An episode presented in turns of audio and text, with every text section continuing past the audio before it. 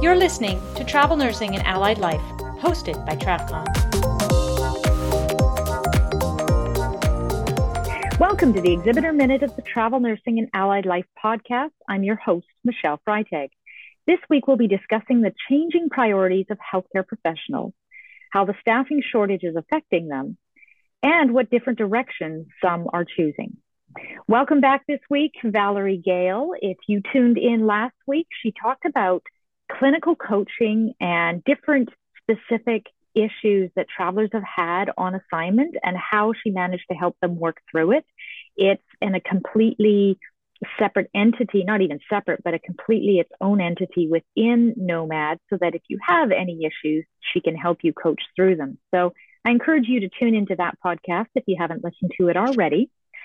And this week, thank you very much, Valerie. Welcome back. Thank you. Excited to be here. talk a little bit about how the priorities of, of healthcare professionals have changed since before the pandemic. It's been a very different um, scene for everybody working through the pandemic, but tell mm-hmm. us a mm-hmm. little bit about how it's changed from before to now. Yeah, no, thank you so much. Um, I think I think what we are seeing the most, and again, this comes through many of our clinical coaching calls, is where we really kind of hear the heart of our HPs coming through. Um, but we really are hearing this this changing priority, and I, I don't. I, I maybe it's a little bit hard to say it that way because I think it's always been a priority for us, but I think maybe just a re-energizing around mental health and um, I know that we've seen that in so many other parts of of the world, really, and so many other businesses and in athletics and sports, and just this awareness, creating an awareness of the reality of mental health and the challenges. And I think it's obviously not been any secret the burnout and and just the frontline work for so long that just felt relentless, right? That it uh, you would think there was a light at the end of the tunnel, and then it would be a train. And it, you know it just it was never going to stop. And so what we have heard and and i i have seen and heard this shift even just in recent months like i'll just say even over the course of 2022 is just this real desire to be in a place where um, an hp feels safe they feel heard um, that they don't feel like they're called to compromise um, mm-hmm. m- much of the data I think that came out um, again back in the voice of the travel nurse data out of Gypsy Nurse is just so telling, and, and we're hearing that is that the priority is really on I need to protect my license. Yes. I don't feel good doing this the way I'm doing it anymore, mm-hmm. um, and so just you know to steal a line from last week, we we coach to stay but not to the point where a clinician doesn't feel safe right? When it mm-hmm. when that is their priority and we really resolution then we'll coach them through that and look to find them another assignment. Um, and so I, I do think that that's just a huge priority or like a re-energizing around mental health and the need to protect it. Um, and and i think too like the statistics around just leaving the workforce before the pandemic was like right around 11% and this is this is nurses specifically so i don't need to exclude anybody but that's just where the mm-hmm. research sits is like almost 30% like 29% are leaving the profession wow and, and so i think that that's you know that's scary and it's kind of mm-hmm. sad and and um i think you know one of the other things to think about is then where are they going mm-hmm. and so I, I think the hope in in that or the the glimmer of hope uh, the flip side of that is i think what we are seeing is even as healthcare professionals are exiting maybe from the bedside i think that can be interim changes too. That can be i'm going to exit for we have a fantastic account manager on our on our nomad team. Um, and she, she was a baby nurse graduated in 2018 and just had to step away you know in 2021 and say like i need to take this space and took six months and and said i'm not sure what i'm going to do but i i can't do that right now. And so there's this like priority around getting the space and and doing the grieving and doing the recovering. And mm-hmm. and I, I i love that because i think for too long a lot of us just kept you know this old memo that says you just can't stop right you can't stop you can't mm-hmm. heal you can't recover and i see that rising as a higher priority and what i see then is nurses and allied health professionals that while they may exit the bedside, they're still looking for ways and roles where they can really influence and impact healthcare, which I love exactly. That. And so, like, I think our team, right? Yeah. Yes. Yes. And that's and I think they that, love. Sorry. No, you're fine. That I think that's what makes a difference, right? Though it's it's again going back to some of the other conversations we had. Someone gets two extra patients and it's two o'clock in the morning and now they're 10 to 1 ratio and and they're like freaking out the next morning you can tell that story to your spouse you can tell it to your partner you can tell it to one of your kids you could tell it to an employee that if you can talk to a nurse or you can talk to someone that says oh my gosh i've been there yeah i have so been there and like we've had tears like we've had we've had folks on our team that we end up on a call for 60 minutes and those are again those meaningful moments of connection that that allow clinicians to feel validated to feel heard and they're being heard by another clinician mm-hmm. and i mm-hmm. think that that that really um, does seem to make a difference so that priority again around mental health around connection um, a willingness to speak up I, I i love that i mean i remember the years of trying to force people to speak up if they saw something that wasn't right i mean i did patient safety for lots of years and you know i just don't we don't have to do that. It doesn't feel like we have to do that as much anymore. I feel like people are much more mm. willing to say, no, I'm going to speak up now. So and that that's very powerful both for patient safety and for healthcare professional mental health because they mm-hmm. are willing to to stand up. You see a lot of the discussion, hey, I'm a little burned out where I'm at and I recognize that. Mm-hmm. But I also love what I do still. Mm-hmm. So, what other options can I use? My training and my experience. I still like certain mm-hmm. aspects of this. Where else can I go? And they're looking for different options. You see that a mm-hmm. lot. The yeah. uh, we had at TravCon this year. We had a talk on um, remote nursing. Uh, sort mm-hmm. of remote telehealth. That was one of our mm-hmm. most popular sessions. Also adding things like RV living or van life. That yes whole new revitalizing element into your mm-hmm. travel nursing adventure or travel yep. healthcare for you know adventure so being able to add that can be huge um, how do you think the growing healthcare working shortage has impacted those that are still in the field i mean it's it's more stressful yeah. It's uh, they're dealing with, like you say, you know, higher ratios, and thankfully California still has its strong union, and they're fighting mm-hmm. hard to keep those ratios intact, which I think helps the rest of the country. But it, there's still a, uh, a constant battle for those who are in the field. What have mm-hmm. you heard from them, and and how are they how are they getting impacted? Well, I think, or, or, or, you sort of alluded to it yourself, but I, I mean, anytime you remove supply, right, it um, mm-hmm. the, the, conditions just become more challenging, and so I I think that's the unfortunate part of our industry right now is that the aging population won't stop, right? So mm-hmm. that that trend is continuing.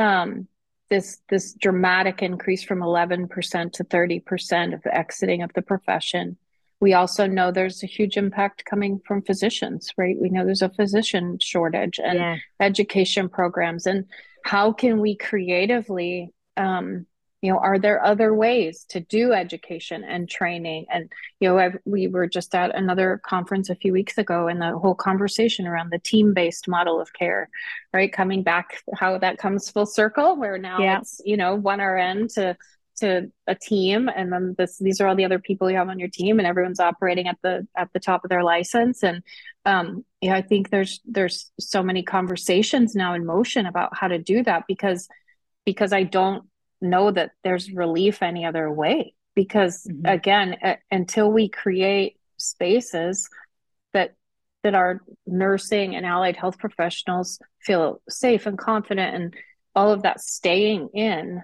I just don't know that that worker shortage is going to stop. And, and I think it's incumbent on us as leaders in healthcare to look for ways to stop the bleed.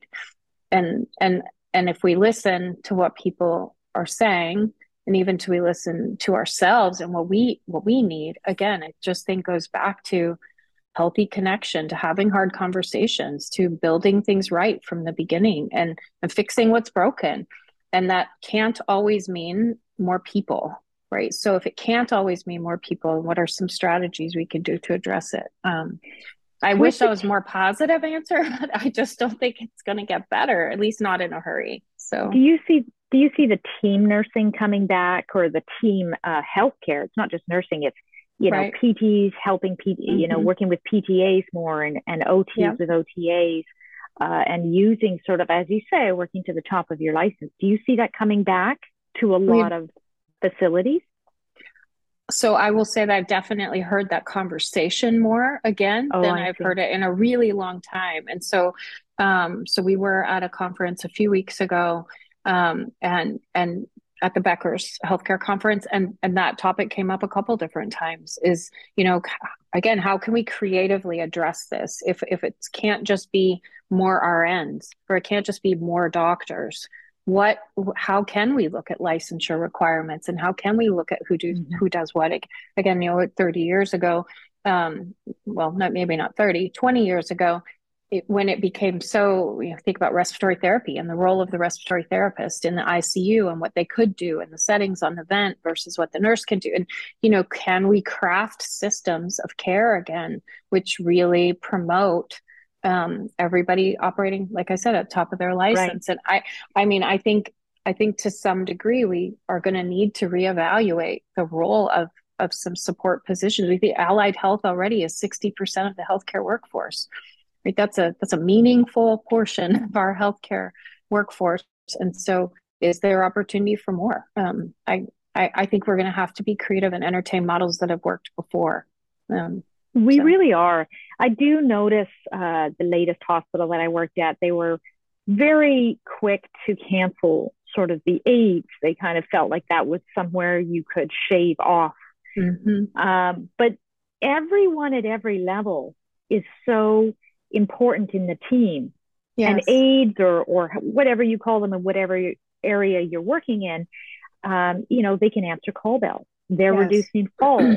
They can take mm-hmm. vital signs. They can check in on people. And that is a huge portion. That's actually, yes. you know, checking in on all the patients regularly. That's a really satisfying but valuable mm-hmm. part of the care.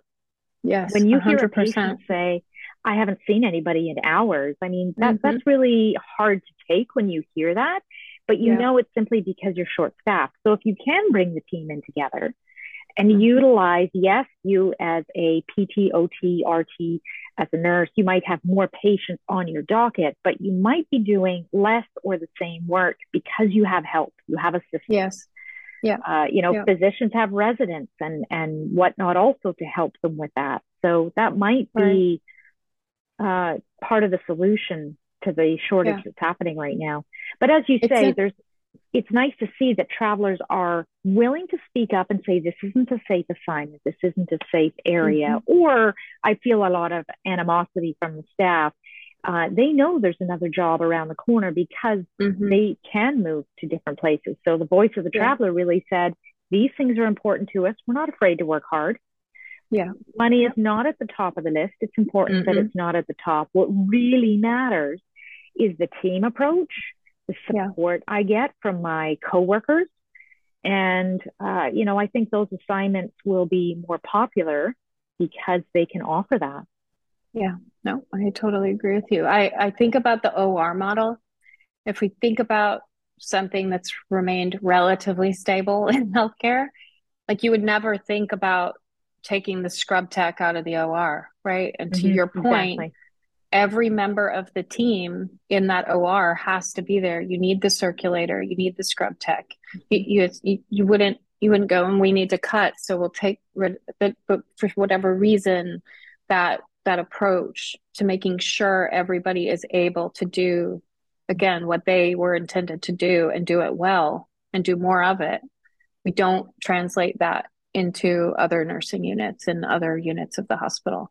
And right. so could it you know is it something that we could start doing again it's you know you know those things come tend to come yeah. back around again just like like wide leg pants so um i yeah. i feel like travel nursing also is uh, its own antidote for mental health because mm-hmm. and i'm talking sort of from a staff nursing point of view you get very tired in your regular role mm-hmm. and uh, you can you're sort of limited in your growth your clinical mm-hmm. and your mental mm-hmm. growth and so much when we give scholarships to uh, travelers every year, those that are improving their communications.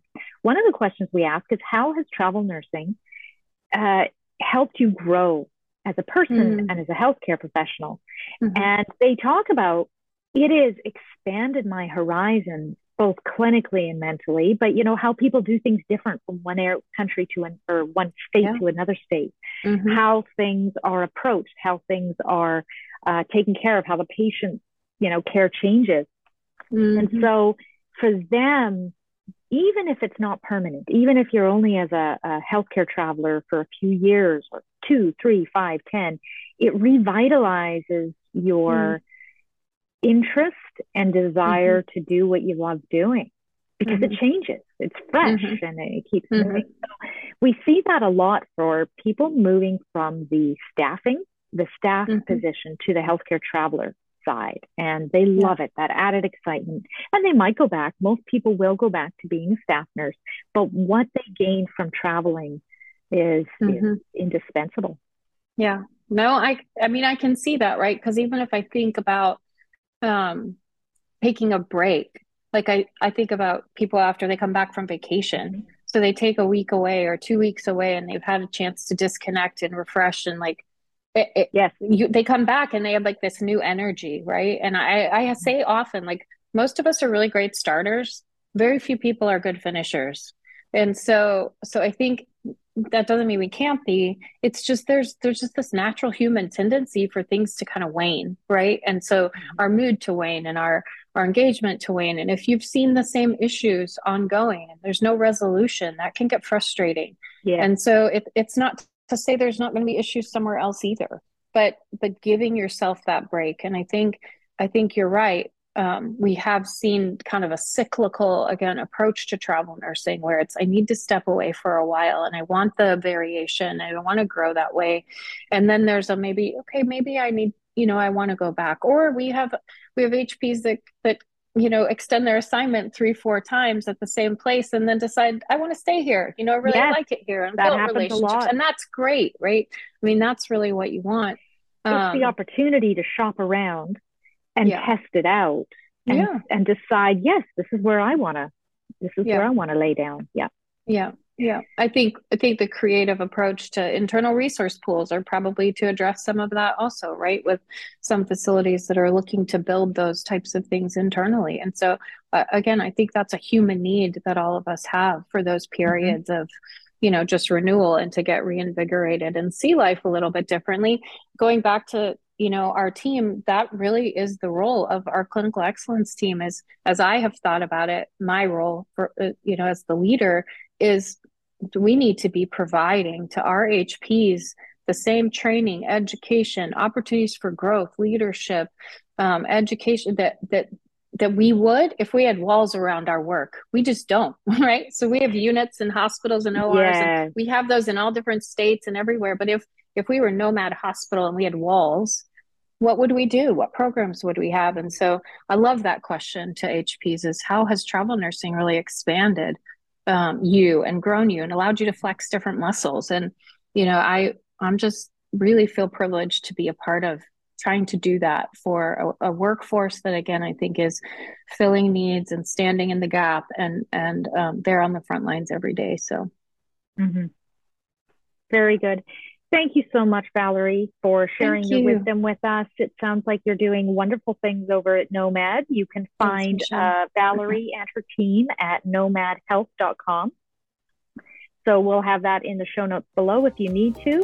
And thank you so much. We will see you next week. Awesome. Thanks, Michelle. Thanks for listening to Travel Nursing and Allied Life.